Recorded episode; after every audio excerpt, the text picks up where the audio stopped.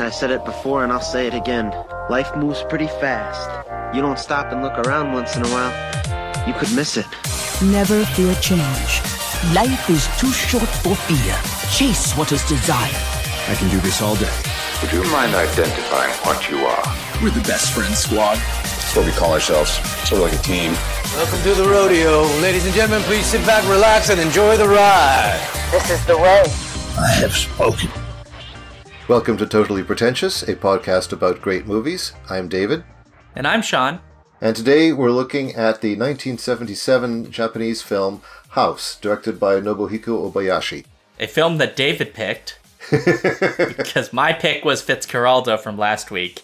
So thank you, David, that we we watched this film. You're welcome. You you have a tendency now of picking the strangest damn things ever. Well, it's uh, you know, it's not the most. I, I, I, could certainly have gone more obscure. House isn't uh, particularly so, and in fact, uh, in 1977, it was a big box office hit in Japan. I know. I, I, I was reading about this exact thing about how popular it was in its time. V- quite popular, despite being a very unusual film, and even uh, Obayashi in some of the DVD uh, materials on the Criterion Collection talks a little bit about the sort of ways in which he was bucking uh, Japanese film trends at the time, which I admit I don't know enough about, but maybe you will have some answers to that. But uh, it was interesting to hear him talk about that, uh, and that a lot of young people apparently really liked his movie, partly because apparently he used to show his short films at the universities, and so they just followed him to the big theater. Yeah, it does. I mean, I, and I don't. I'm not going to pretend that I'm uh, uh, any more of an expert uh, on the, uh, the, the the Japanese film scene at that particular period than you are, but it does seem to have been bucking a trend at that time, even as it was winking at some of those trends, so that it was originally a lower build offering on a double bill with a uh, rom com. And the star of the, the male lead of the rom com, who was a very very popular at that time shows up briefly in house in the flashbacks to the aunt's tragic love story. He's the he's her uh, boyfriend who goes off to war and never comes back. I did not know that. Well that, that adds some interesting dynamics. So maybe there's a the, the silliness as it were of this film uh, is is partly what maybe bucks the trend because there's a there's a way in which it's most of the film is not dealing with those very serious elements, but occasionally it it points to them in almost uh, not quite farcical ways, but maybe a little bit farcical. I think you know there certainly is a, a lot of overt slapstick in here. Yeah, certainly it is another film that is an example of the very very close relationship between comedy and horror as you've probably seen in the same place as I have, that there were some comparisons made uh, between House and the later Evil Dead films of Sam Raimi and uh, Peter Jackson's early work. And you know you can see uh, some of those those connections, but it's still very much it, it, House is, is it's quite different from Evil Dead 2. There, for example, there is a how shall I say this? There's there's there is a heartfelt and, and darker uh, aspect to it there. But at the same time, there's a childlike quality that I, that I like to think comes from uh, Obayashi's collaboration with his 11 year old daughter on the story. And it's because it's got that kind of wild, anything can happen uh, approach of childhood imagination. And so the result, the way I watched it, felt like I was looking at a cross between Suspiria and Yellow Submarine. Well, I can tell you that based on my, what I've I've read about Obayashi, you know, talking about it, you know, many decades later, it does appear that uh, his his collaboration with his 11 year old daughter was pretty significant. Uh, she even, as I recall, appears briefly in the in the film. But he he does right because he takes he takes cues from his daughter. I mean, the the original ideas for this film was he was told he was supposed to make a film kind of like Jaws because at this time Jaws is enormously successful in the U.S. So they wanted something like Jaws. This is nothing like Jaws, uh, but he didn't think that that the sort of realistic terrors were all that scary. The most terrifying things were the things that sort of bucked your expectations, the stuff that's that children found fascinating and terrifying. And so he went to his his uh, his daughter for a lot of these. And some of the examples are I mean the very premise of the movie essentially comes from his daughter, which is the idea of a house that eats it eats well in this case girls. Uh, presumably it eats other people, but it must have a preference for it likes uh, likes uh, young women especially. But it also, in his decision about the special effects, apparently he helped oversee the special effects and wanted them to deliberately look unrealistic because he wanted them to have a childlike quality mm-hmm. to them. And, and, a lot of them really do. You know, I mean, I think uh, we, we haven't quite explained what the movie is about, but there's a moment in the film where one of the, um, uh, the one named Melody, uh, is essentially eaten by a piano. Yes. And it, it starts a little bit kind of, it's comical, but in a in a almost a slapstick way, where like her parts of her fingers are disappearing, and then she's getting eaten, and then it becomes a little scary as the piano actually starts to eat her, and then it becomes just completely ridiculous, where like her body parts are floating in the air, and like she's being eaten, and like her legs are flopping out of it, and there's like weird music going on, and all of these kinds of things. It's interesting to watch and I, I, think part of this is certainly from Obayashi's relationship with his daughter, but I also think part of this is that Obayashi basically cut his teeth on making commercials, which apparently you weren't supposed to do in Japanese cinema as a as a director. Like that was like the low form of art because they didn't have, as Obayashi says, doesn't have they don't have messages, right? That's just basically empty rhetoric and he apparently had a lot of fun with making commercials uh, and didn't get taken seriously by the sort of Japanese film establishment. And then he made this film, and I still don't think he quite got taken seriously by the Japanese film establishment, but they also couldn't ignore him because he made money. Yeah, because it wasn't particularly well received critically in Japan at that time, but it certainly was well received by younger audiences in particular. And I think the example you give of the, the, the piano scene is, I think, really a, a case in point as to it, the way it, it, ter- it, shifts in tone on a dime. But I suppose you're right. Maybe we should set up the premise uh, first. So for those of you who have not seen the film, we have seven high school girls who go to the, the rural mansion of the aunt of one of them, whose name is Gorgeous.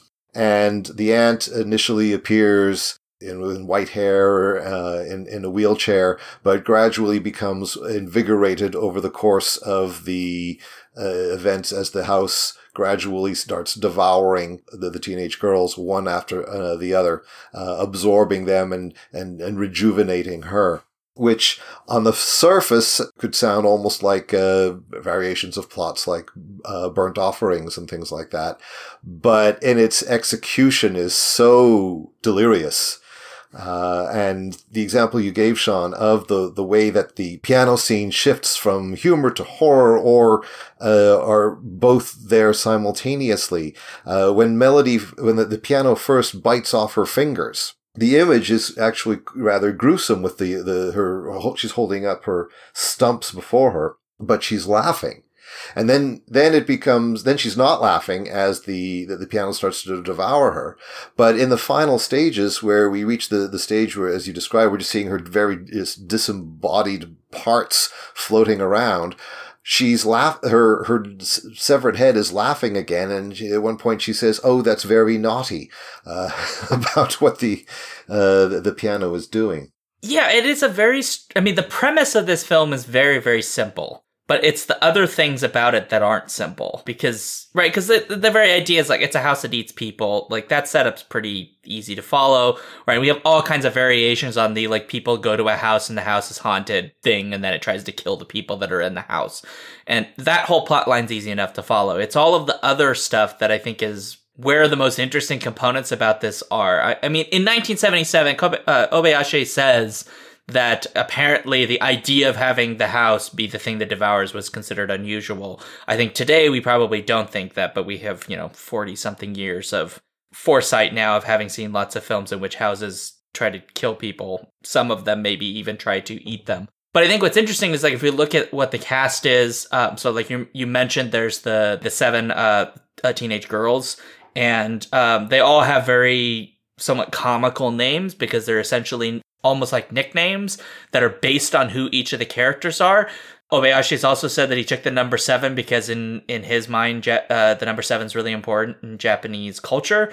Most obviously, I think this could be a reference to a, a film. I think you can imagine, David. What what Japanese film featuring seven might you be thinking of? Well, the Seven Samurai.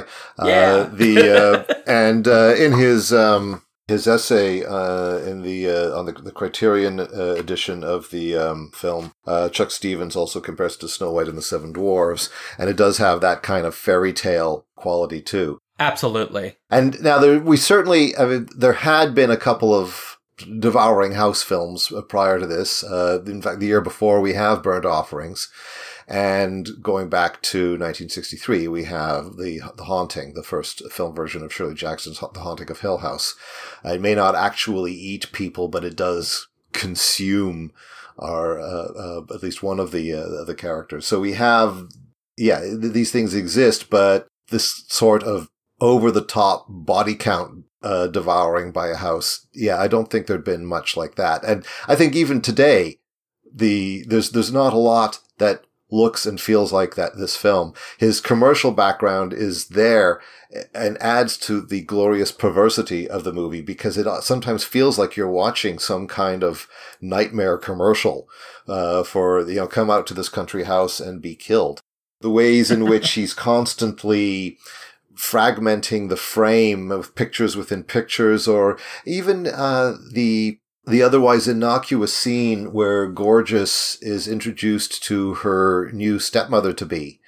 And this takes place on a balcony, but the camera is inside the apartment and the balcony's glass doors are closed and they, uh, the, the glass is in a grid form. And so the, the images of the characters are being broken up by the different squares of glass to sometimes distorting effect.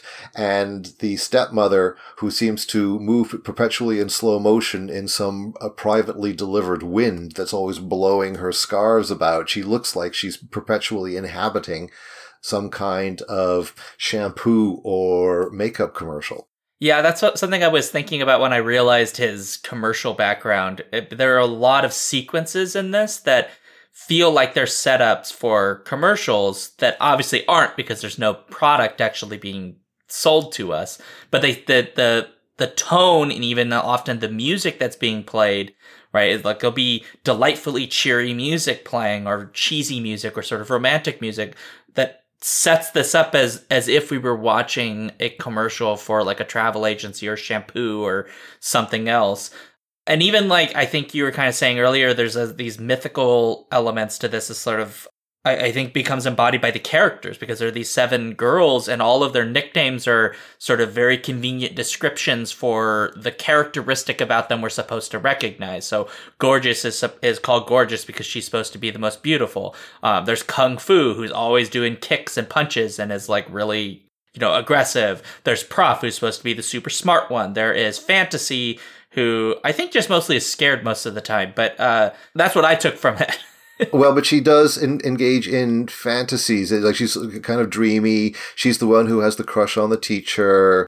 Oh, that's right. Yeah, the the kind of gross looking teacher. Yes, who of course who gets turned into bananas. He gets turned into bananas at, at one point. That that's something you all have look, to look forward to. Um, and then you have Mac, who is known because she loves food. I, I did find it weird that the film at a couple points tries to make us think that she's fat, but she's really not. But yeah. she loves to eat food and she's always hungry. There's Melody, who obviously is the one that plays music. She's the one that plays on the piano. Uh, so you have all of these like characters that are sort of archetypes already kind of set up that you might expect in something like, uh, you know, Snow White and the Seven Dwarfs, because Snow White and the Seven Dwarfs, all their names are like the thing that they identify by, right? There's you know, Grumpy and uh, I forget all the other names. You get the idea though, right? Grumpy's always grumpy. So, and so on and so forth, right? Yeah. Uh, so there's like these mythical qualities of it that I think are combined with those commercial f- sensations that it's giving us that are, I think, what you say, maybe at sometimes grotesque, but not grotesque in the way that I would expect from a horror film, but grotesque in almost like a commercialist way, which is, I don't know if that's making sense, but that's kind of how I feel about the grotesquerie it doesn't feel at times like a proper horror movie except when there's actual gore. The grotesquerie is in all of the other like mythical qualities and archetypes and the weird sequences that feel odd yeah. in a film that is supposed to have a fairly straightforward plot. I don't know. I, I think that makes sense but i'll, I'll let you kind of jump in here. Well, yeah, because the I mean the plot is straightforward, and I think that's in some ways its purpose in that it's it's really just enough of a plot to get us go, to get us there, and then to permit the the phantasmagoria of images to unfold. So the the plot itself almost I, I don't want to say that it gets itself cut up into pieces because it does proceed kind of linearly, but it is well like Suspiria, which came out the same year uh, and also has that that fairy tale quality, and in fact itself was uh, very Dario Argento was very heavily influenced by Walt Disney's Snow White and the Seven Dwarfs for the the look of the film, and and so they they both both House and Suspiria have this once upon a time quality. You can summarize the plots in a couple of sentences for both of them, but that the, the plots are in some ways the least important parts of, of the films. And so to come back to what you were saying about the commercials and how we keep yeah, seem to be every so often it feels like we're about to enter the we're watching a commercial for something that doesn't exist or something that never actually starts to advertise itself and yet the traces of that mode remain. One of the, the things that struck me in that regard was that the the travel billboard that they go past in the train station, which then seems to follow them to the aunt's house and their teacher drives by at one point as well. Uh, but now it's no longer a billboard in a train station advertising the mountains. It's a billboard advertising the mountains in the middle of the mountains. Uh, it's just there by the side of the road, yeah. making no sense at all.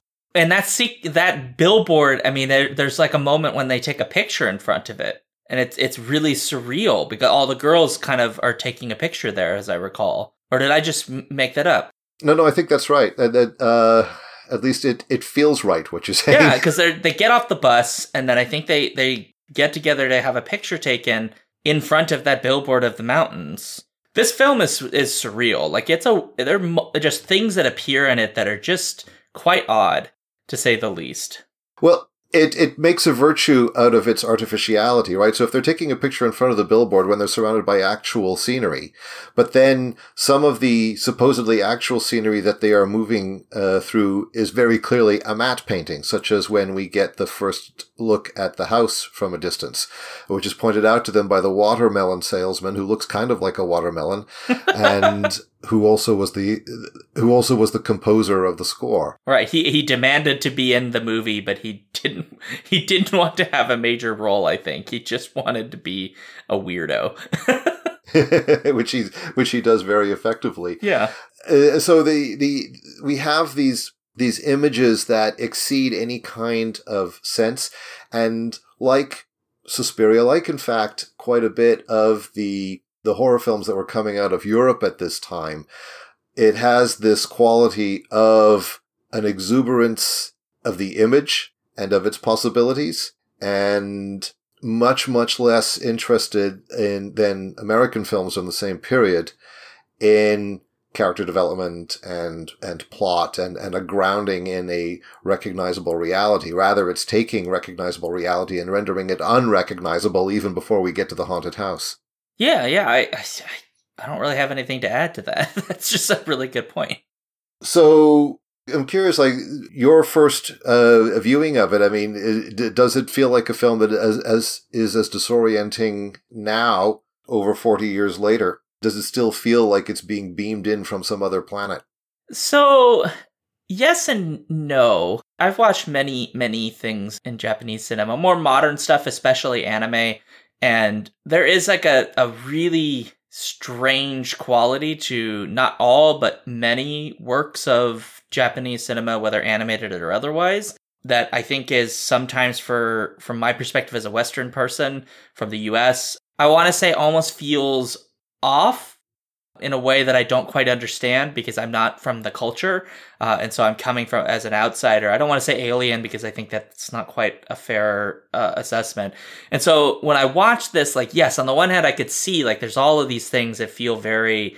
They just feel so surreal and strange, and it's hard to sort of grasp them. But then other stuff, I was just going like, oh, well, that's just you know, I, have seen a movie that does weird shit like this too. So it's co- sort of didn't surprise me in the way that I think the part that surprised me was just mostly that every time you pick a horror movie, you pick like the weirdest damn horror movies imaginable.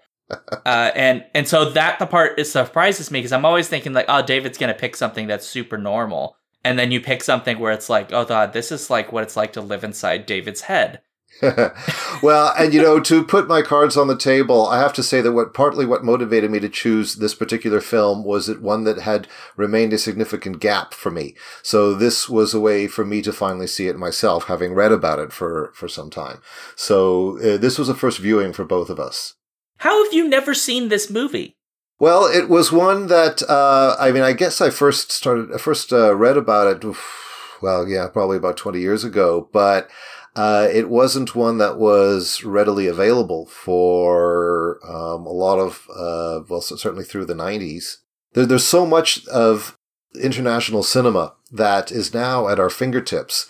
But certainly when I was doing uh, my graduate work on horror in, in the 90s, even uh, most uh, European horror films, you were having to make do with uh, public domain issues of varying quality uh, and uh, uh, that we that we just didn't have legitimate releases of uh, particularly uncut of of so many things.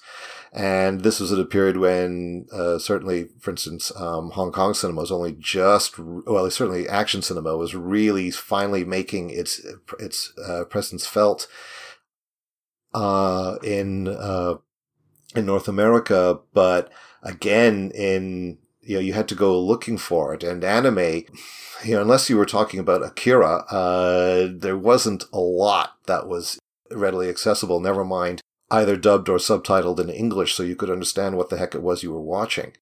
So, uh, and then after uh, after that, it's just you know, there's so much out there that there's things you just don't get around to, and uh, so this was my way of finally making myself get around to House. Uh, so I'm I'm very glad that I did, and I coming back to what you were just saying earlier about some of the stuff that uh, since then it it's occurred to me uh, as you were talking that even though the tone is so different, it'd be interesting to make comparisons between this and the work of uh, Kiyoshi Kurosawa, who gave us movies like Cure and Pulse that are perhaps more nightmarish or certainly darker than House and less wacky in their presentation, but that can spiral off into very disorienting presentations of the world of the film in ways that I don't think are entirely disconnected from what we were seeing in House.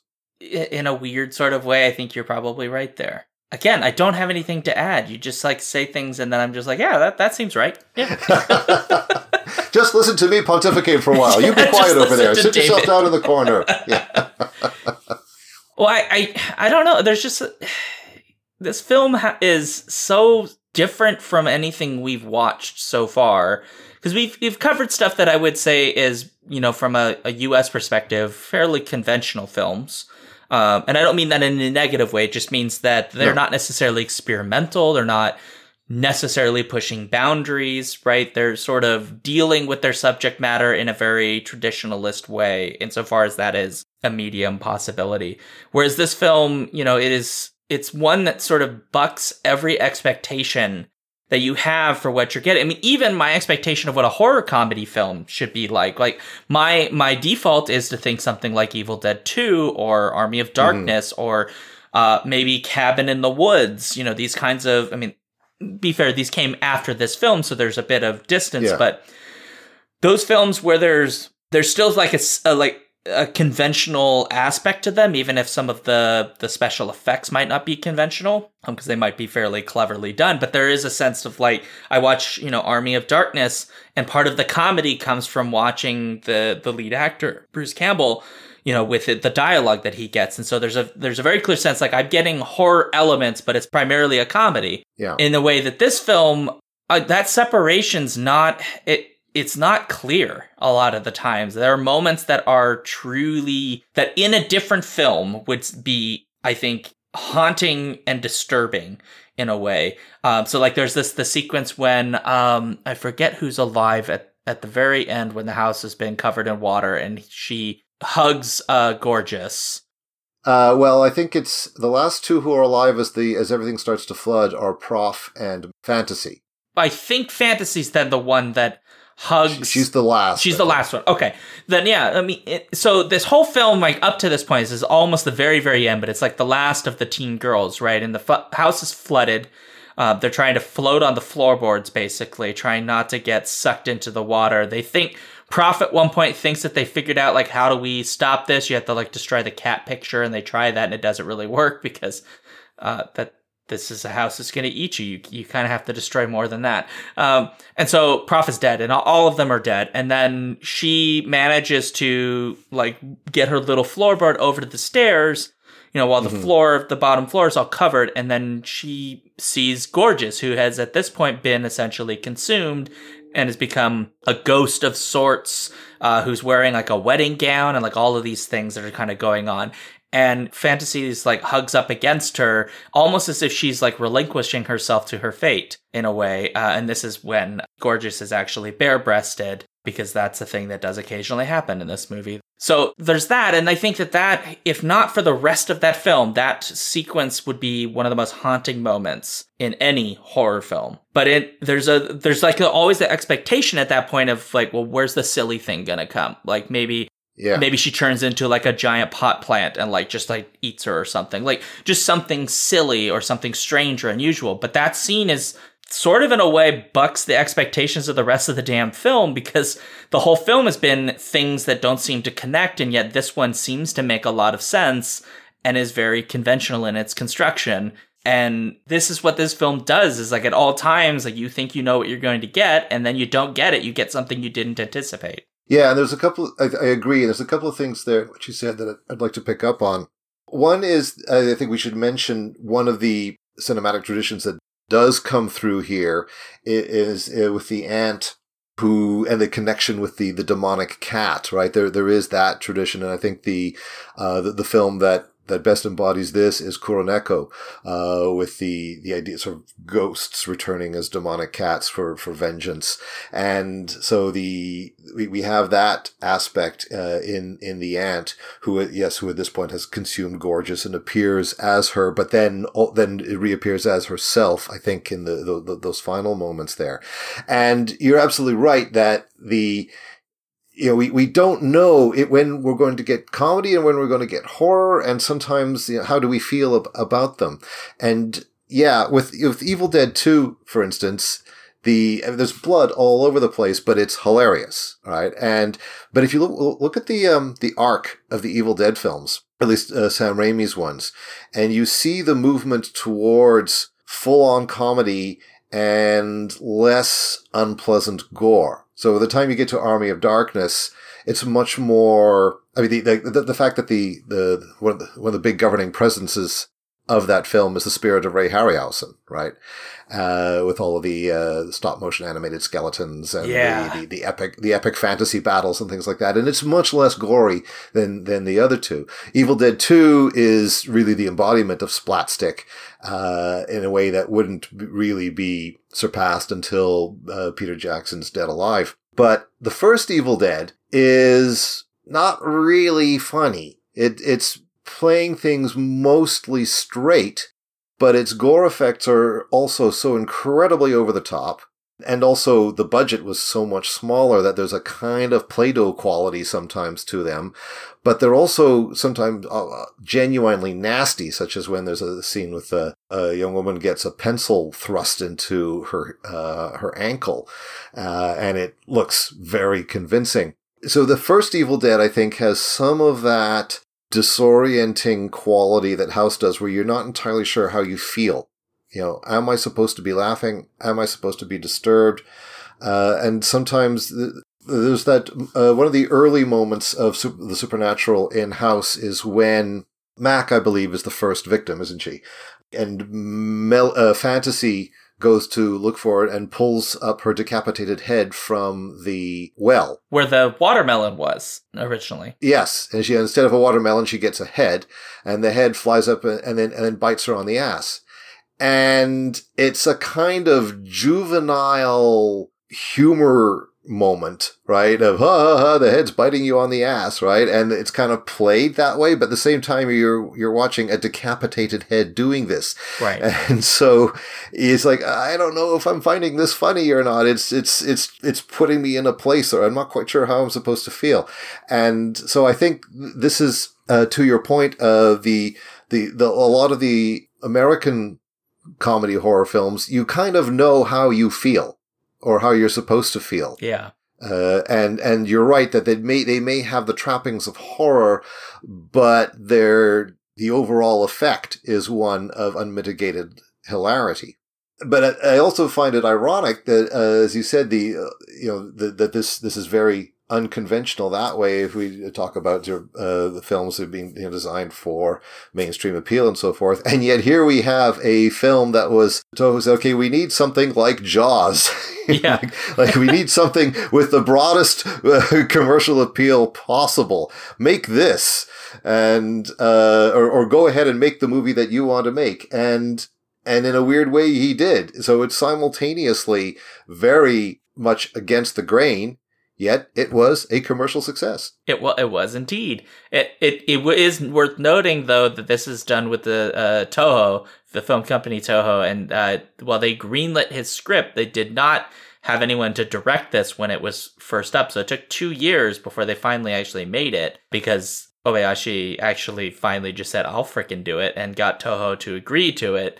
Um, I can't remember exactly what he did. Oh, he promoted. He spent like two years promoting his own film. So there was, this is like the opposite of how it's usually done, which is you make the film and then there's lots of cool promo stuff for it, like albums and art and all that stuff. He did the opposite. He started with all of the like albums of art, like they sold the music from the film, um, and all these things that they did before it, which basically convinced Toho to say, well, shoot, we have to say yes now because like people are expecting this film to be made uh, and they want to see this film. And so we can't say no. And so in a weird way, it's very commercial in the way that it eventually came to be and then became obviously a commercial success and yet also so freaking weird. It is such a strange movie. And there, there, was something that I, I, I, saw, and of course now I can't find it again, but something to the effect that uh, Toho was tired of taking chances on films that made sense, and so they uh, and and not making money, and so okay, yeah, do this thing instead. Because uh, uh, Obayashi talks about this. He says that when he, you know, his his script got greenlit, and Toyo, Toho came to him and basically was like, "Well, we can't get none of our directors want to do it because what the directors wanted to do were these very like conventional Japanese films of what like fit the expectations of what Japanese cinema was supposed to do. And this obviously doesn't fit that, at least at the time it didn't. Um, and so, yeah, so there's this big problem of like, they, they didn't want to do the film because it's just so out, out there, uh, and not in what was the expectation of what a Japanese film director was supposed to be doing. Toho also didn't want him because the only thing he had going for him was that he did commercials, which was considered a lesser form of filmmaking.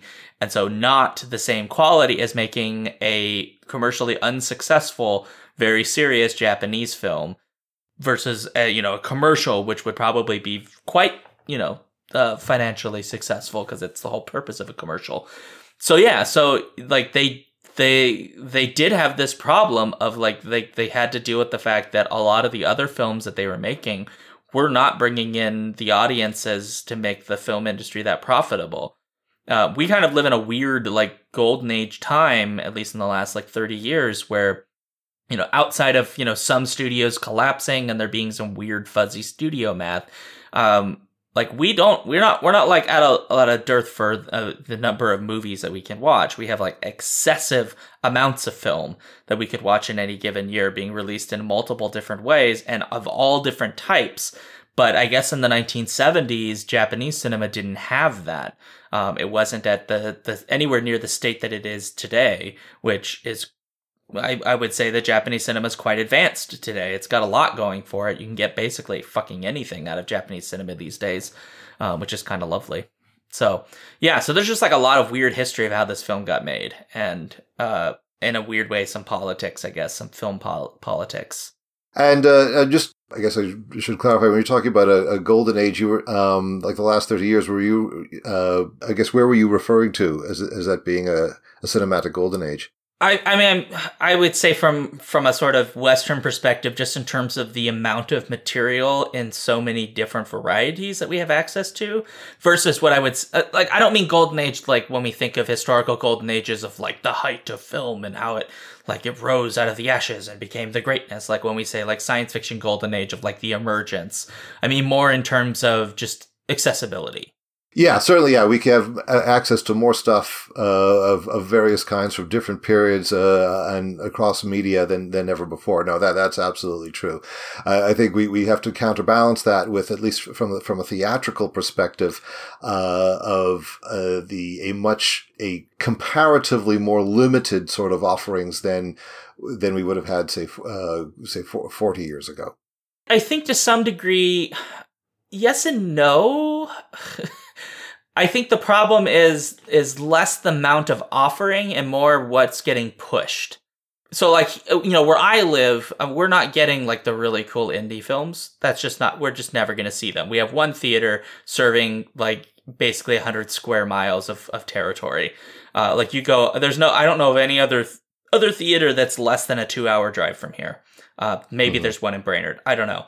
And so there, we got one theater, and of course, what that that theater needs to make a profit. So what is it going to show? It's going to show all of the films it knows are going to make money and put butts in seats, which are going to be the blockbusters, the stuff that gets lots of advertising. I think a lot of independent film and the, the sort of like what we might call with scare quotes like serious film is still being made, and there's still lots of that great stuff out there, but it's getting circulated in in very specific camps yeah, well, well, that's what I meant. The you know the terms of accessibility. I mean, in some ways, we can you know we, it's we can we get can get to see these much more easily than we would have, and and yes, the the stuff is out there. But it, the the flip side is is of uh, what you said with you know theatrically much much more difficult. Yeah, like in the actual theater, certainly certainly much more restricted. I mean, even when I lived in Gainesville, Florida, you know, we, we got some Bollywood films uh, but mostly because there was a pretty sizable Indian community, and of course they, they want to watch some films from back home, you know.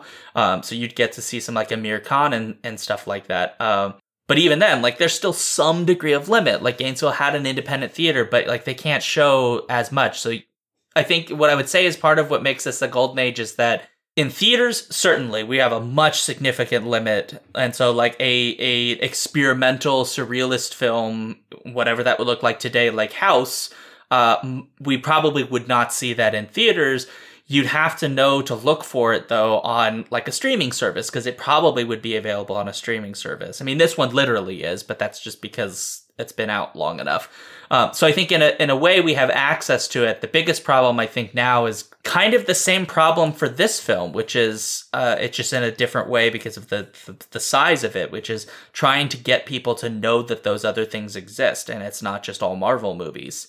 I mean, people know, but like, you know what I mean? That like the yeah. big blockbusters aren't the only films. Like other films aren't just big action spectacles, and there are other types of cinema. At the same time, I also recognize that some people just literally want to go to a movie and just watch a bunch of like fantasy heroes punch each other uh, because it's comforting. Well, of course, all of what we're saying is also could be completely moot in that uh, who knows what the state of the industry is going to be uh, as, as we move ahead. Since right now, none of us can see movies in the theaters. Yeah. As, as we are speaking, uh, we are seeing new releases going directly to video on demand at a, at a significant upcharge of what you'd pay if you went to the movie theater. Right. Yes. Uh, which, but we're looking at the possibility of that window that has existed up until now uh, between the theatrical release and some kind of home release disappearing altogether. And who knows what the months ahead are going to bring. So right now we're in a, uh, obviously in a period of gigantic uncertainty on so many fronts. Never mind the film industry, but uh, speaking with, with the film industry, we don't know where we're going. Now, admittedly, we've gone. That's taking us well off uh, house. But I, I thought I would uh, just mention uh, as a, a, bit of a side issue with regards to some of its uh, not so much its influences, uh, but what it has subsequently influenced and, and its tradition. And we, we talked about the American uh, slapstick horror films, but I should also mention Takashi Miike's The Happiness of the Katakuris from 2001. Hmm. uh, which uh, is it's kind of in the same vein as as House. Uh, the uh, its Wikipedia entry calls it a musical comedy horror film, which yeah, that that's uh, not entirely inaccurate. I mean, it's got claymation and it's got has monsters and there's this uh complete the, the opening scene which involves monsters and soups and, and uvulas uh, has to be seen to be believed i don't think it's as successful a film as house but it is certainly a spiritual descendant very clearly of house and in takashi miike we certainly have a director whose filmography to call it eclectic would be to vastly understate the case uh, so perhaps some, some more connections there I wonder too. Uh, you know, you're making me think of um, the 1998 film Biozombie. China, it's a, a Hong Kong uh, zombie comedy film, which is not Mhm. quite as weird as House. I mean, it it has a lot of weirdness and some. I mean, there's some like weird. Uh, I think they go to a sushi diner at one point uh, for some reason because they're basically in a mall, and it's meant to be a, a spoof of Dawn of the Dead. Um, the the for those that don't know, that's the George Romero that has them locked up in the mall. Both versions have that. Um, so it made me think of that when you were kind of talking of, of the kind of it. Wonder if there's some crossover influence there because it is a somewhat uh, silly film. It's very much aware though that it is a comedy. Maybe there's that aspect that's not quite the same, but it's got some of that same kind of weirdness and slapstickery that you kind of get in House, just maybe with le- slightly less of that surrealist bent, I guess.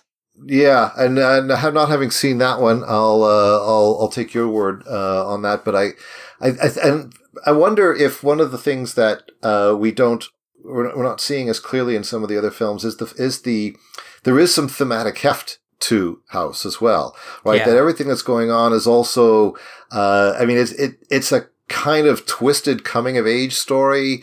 Uh, the, the, the film is suffused with these are the, the burgeoning sexuality and the anxieties surrounding that and parental and child resentments and the forging of one's own identity and the idea of, being, of one's identity being consumed.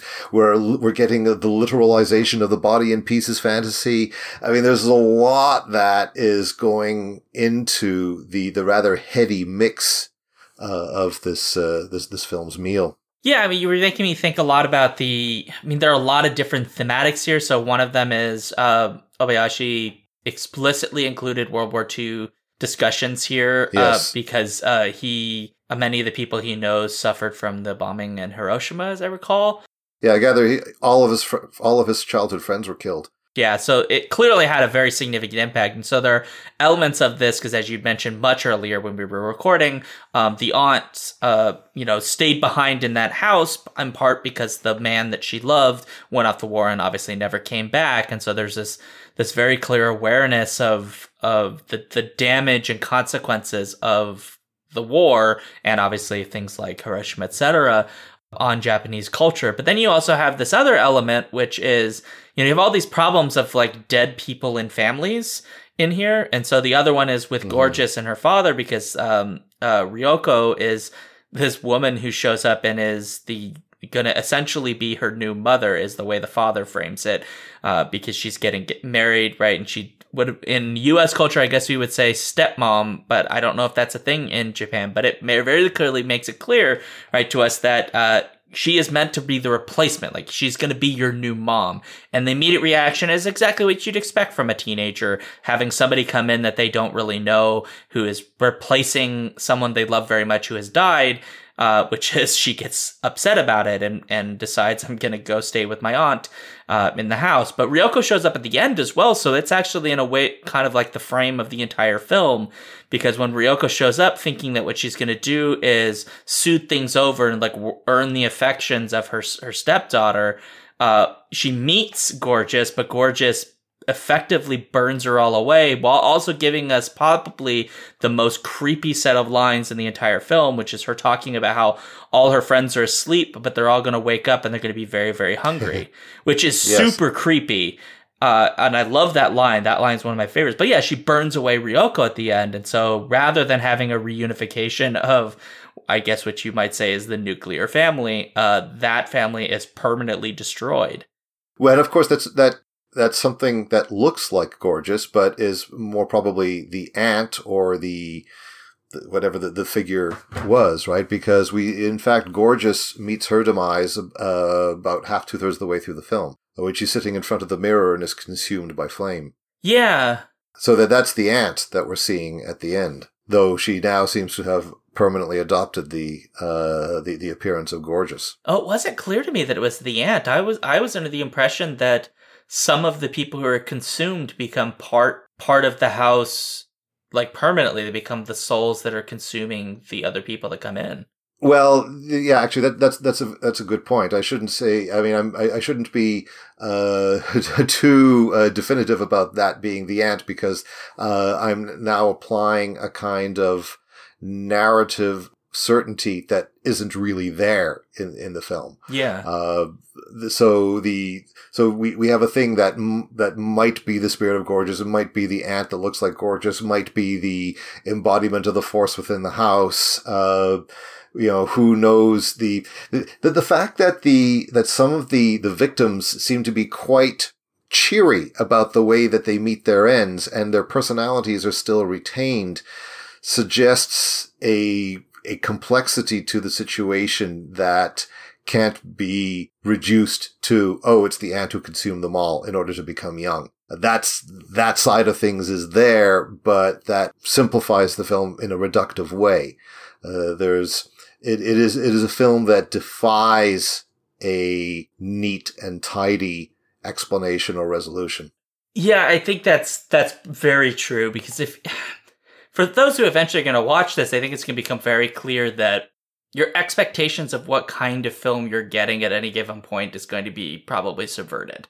Uh, because so much of this film, at times, it gives you very clear responses to things of, of like, oh, but that's exactly what you would think it is, and that's that. And at other times, it just deliberately obfuscates what is really going on. I mean, the, the example I think is I uh, when they're all in the the water, right, and they're they're sort of floating, and they realize they just, or well, they eventually they're floating, but they're supposed to destroy the cat thing, the picture of the cat, because this cat keeps showing up throughout the story, right? This beautiful white fluffy cat uh, keeps showing up and showing up, and then there's this this portrait of the cat that's sort of a creepy portrait that's on the wall, and so they decide, well, we just need to destroy it, and that'll take care of it because it'll like you know in in a traditional film, right, we might expect that that would be the thing that ends this, and then the remaining members survive, and then they, you know, they're traumatized and they go on about their lives. Um, because a lot of horror films have that, right, where you just need to figure out the thing that ends it. Uh, there's a mini mystery, figure out the thing that destroys the big bad, and then they just, you know, they have to be sad about the fact that their friends are dead. But in this film, that's not what happens. Because when they destroy it, there's blood and there's screams and all of that, but the house still consumes them. That doesn't help them get away. And that scene of the, the blood spewing out of the cat's mouth and leading to the flood certainly anticipates the geyser of blood coming out of the wall in Evil Dead 2 a decade later. But, uh, and the, also the, the lack of destruction of the big bad, though, that also very squarely places a house in the 70s. Uh, because certainly from particularly 1968 onwards, the horror film where the big bad is not destroyed, where in fact the big bad is triumphant, becomes very, very common. And you would know that because you're the horror dork on this show. well, and to, to, come back to uh, burnt offerings from the year before, there the the house is completely triumphant in uh, it it devours its victims, and that's that it's really strange because you know there I, I, have obviously I mean I was thinking like Hereditary would be an example where the yeah. the big bad effectively wins. A very different film than this, obviously, and there are obviously films that that love to do that, and and maybe there's something about you know a, a lot of them are horror films, and maybe there's something about the fact that horror films can do that that makes them so attractive for some people because mo- for the most part right if you think about any other film genre usually the bad guy loses right? They might win in some specific ways, right? Like they might kill some characters or something like that. But generally, the bad guy loses. The bad guy doesn't win. I mean, like James Bond's like the weird exception because the bad guy loses and he gets away, but eventually he gets caught and he's dead. Uh, and that's sort of what, in most forms of a film, that's ha- what happens with the bad, the bad thing or the bad person. It's weird that in some horror films it's the opposite way Uh, be- and maybe there's some aspect of like the, the the terror of realizing that you can lose in these these situations, and maybe that's part of what's going on. Well, certainly the the the evil could not win, uh, at least in let's say the the Hollywood film because of the production code running up through in, in, into the into into the sixties. But though you uh, you had uh, well as we saw with uh, Val Lewton's The Seventh Victim uh, with the the suicide at the end of that that's one of the big the the big exception uh, to that that rule. Mario Bava's Black Sunday in 1963. It's an anthology horror film, and one of its stories, uh, the the Wurdalak with with Boris Karloff, ends with evil triumphant. So we have that precursor uh, coming out of Italy in 63. But then in 1968, we have Night of the Living Dead and Rosemary's Baby, uh, where, you know, our hero is shot dead at the end of one and the Antichrist is embraced by his mother, uh, at the end of the other. And, and from then on, you have, uh, well, and there's also the Fearless Vampire Killers, which again, uh, horror comedy, just, um, uh, so another Polanski film just prior to this where, where evil wins. But certainly from 68 onwards through the 70s, lots and lots and lots of horror films where evil, evil triumphs, but lots and lots of films in general where that happens, particularly in thrillers, right? This is the, after all, the era of you know, of the conversation and of Chinatown and, uh, the, the, the bleak, bleak ending, right? And you have a lot of darkness coming out of American cinema in the late 60s through the, uh, the, the mid 70s in the period of the American film renaissance, reflecting the anxieties and traumas of the, uh, of, of a nation coming through the double whammy of Vietnam and Watergate among other things. So there, the, the idea that good is triumphant is, uh, is, a bit of an open question in so many horror, uh, so, so many films of the 70s and, and horror is very much part of that.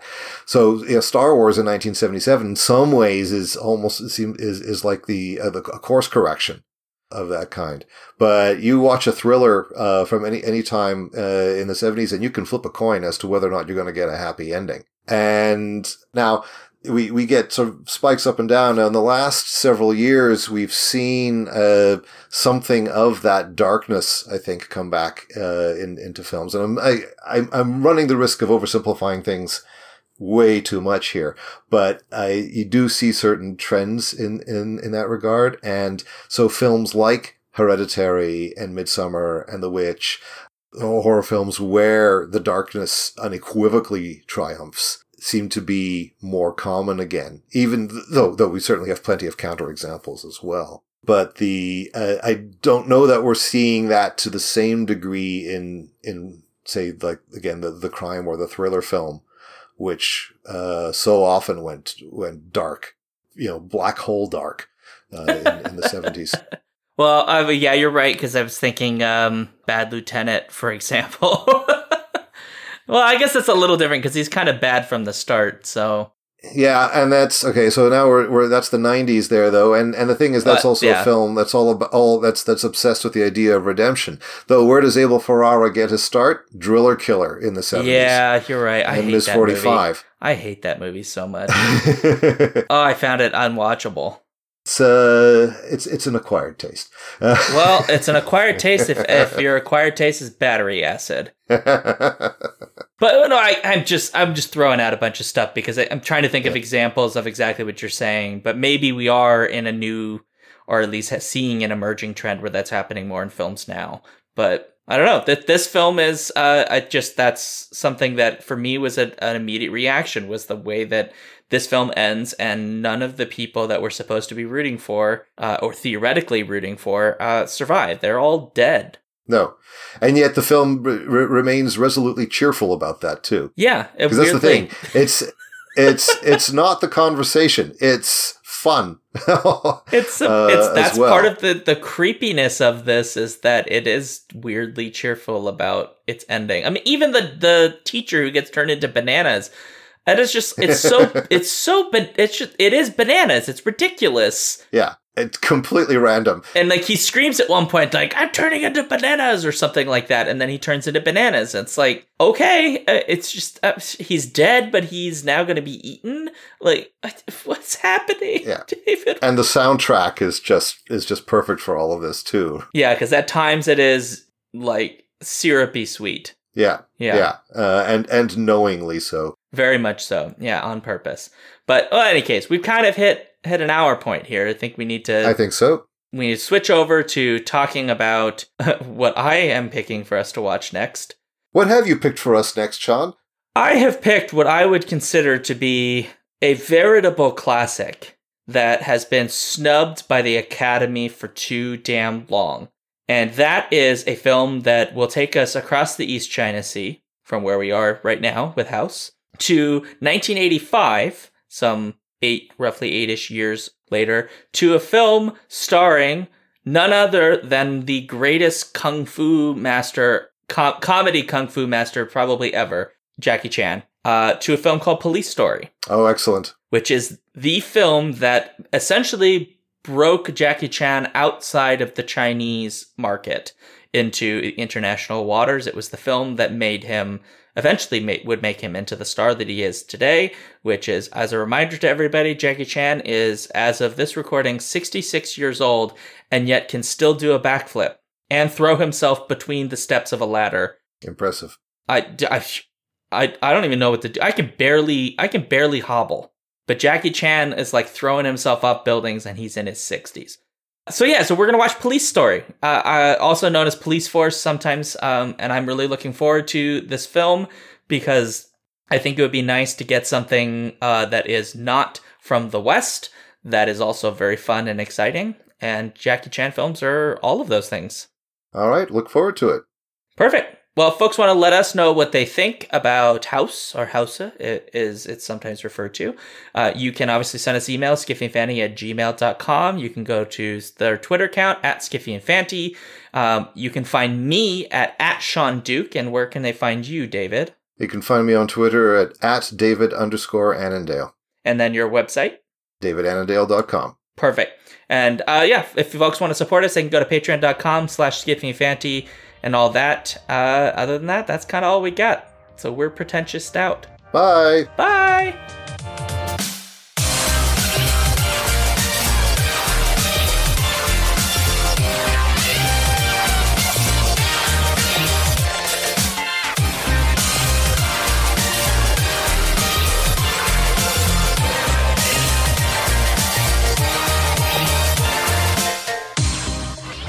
If you would like to support this podcast, you can do so at patreon.com slash skiffyandfanty. You can also find us on our website, skiffyandfanty.com, and on Twitter at skiffyandfanty. If you'd like to send us an email, you can do so at skiffyandfanty at gmail.com.